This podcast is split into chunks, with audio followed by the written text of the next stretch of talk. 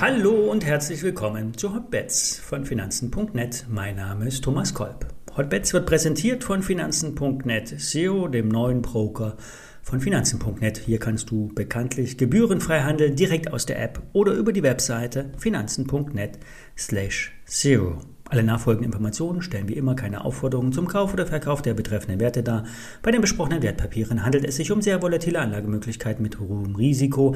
Dies ist keine Anlageberatung, ihr handelt wie immer auf eigenes Risiko.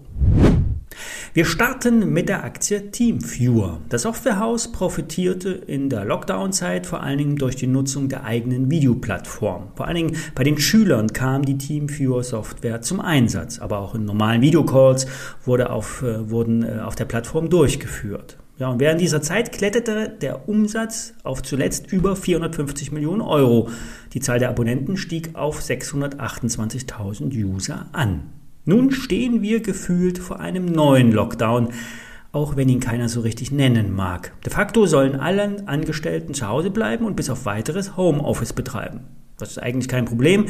Die Technik ist ja da und alle sind damit vertraut. Reisen bleibt weiterhin erlaubt und das heißt, das Geschäft kann weitergehen.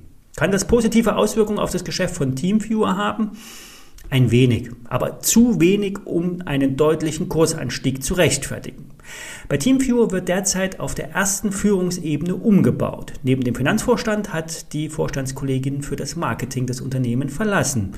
Und der neue Vertriebschef, der noch eingestellt werden muss, muss all die ganzen Aufgaben übernehmen. Durch ein angeschobenes Wachstumsprogramm, Wachstumsprogramm sollen äh, neue Geschäftsfelder identifiziert werden und die Kostenbasis durch den Abbau in der zweiten Führungsebene gesenkt werden. Ja, und zu allem Unglück kommt dann auch noch Pech dazu. Die Leerverkäufer haben sich auf die Teamviewer eingeschossen und ihre Position erhöht. Ja, und diese Strategie ist bis jetzt perfekt aufgegangen. Die Aktie fiel von fast 50 Euro auf rund 25 Euro, stabilisierte sich etwas und halbierte sich noch einmal. Bei rund 13 Euro scheint sich aber nun ein Boden gebildet zu haben.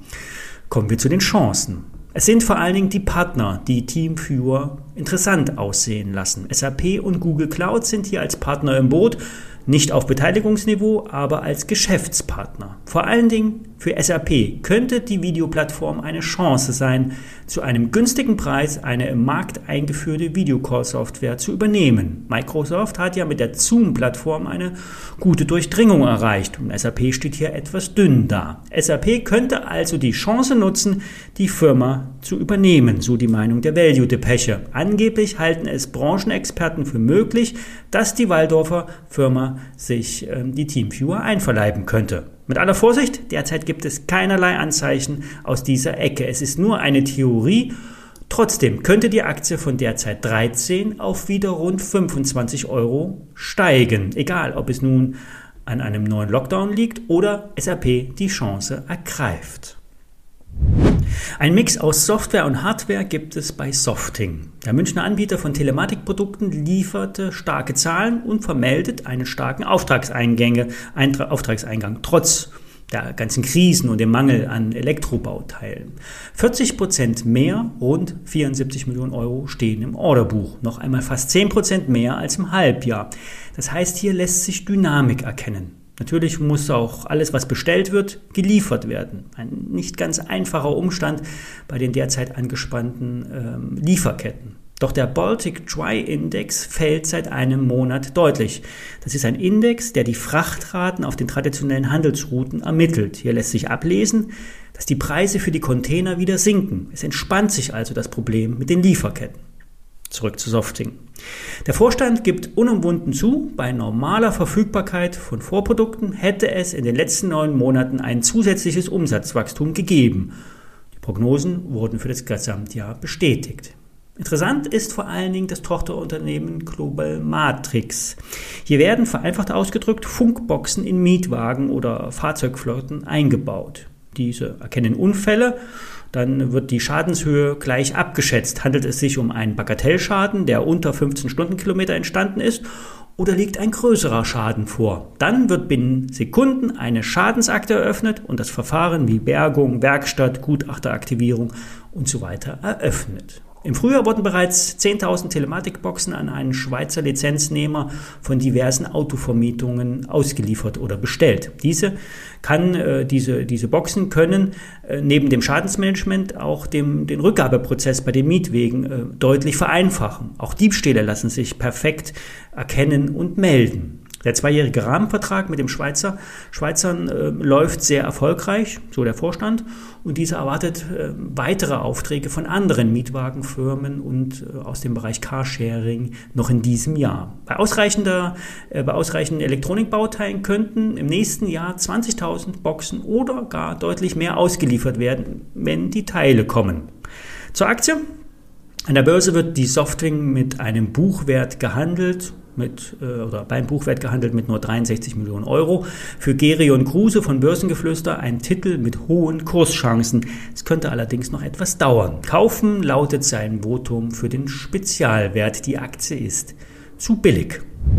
Ja, zum Schluss kennt ihr Enapter? Der britische Premier Boris Johnson hat dem Gerät, das wie eine Mikrowelle aussieht, auf der Klimakonferenz in Glasgow ähm, das Gerät ins Rampenlicht gesetzt. Die Firma Enapter wurde auch zudem von Prinz William und der Royal Foundation mit einem eine Million Pfund schweren Preis geehrt. Was steckt dahinter?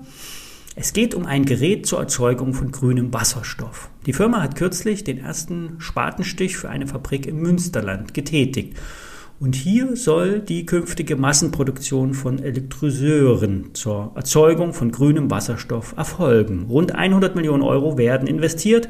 Der Produktionsstart ist für Ende des nächsten Jahres avisiert. Das Prinzip der Wasserstoffproduktion basiert auf dem Modulansatz.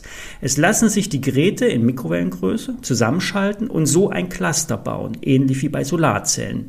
70 dieser Geräte passen gestapelt in einen Überseekontainer und hier lässt sich dezentral Wasserstoff auch in größeren Mengen produzieren.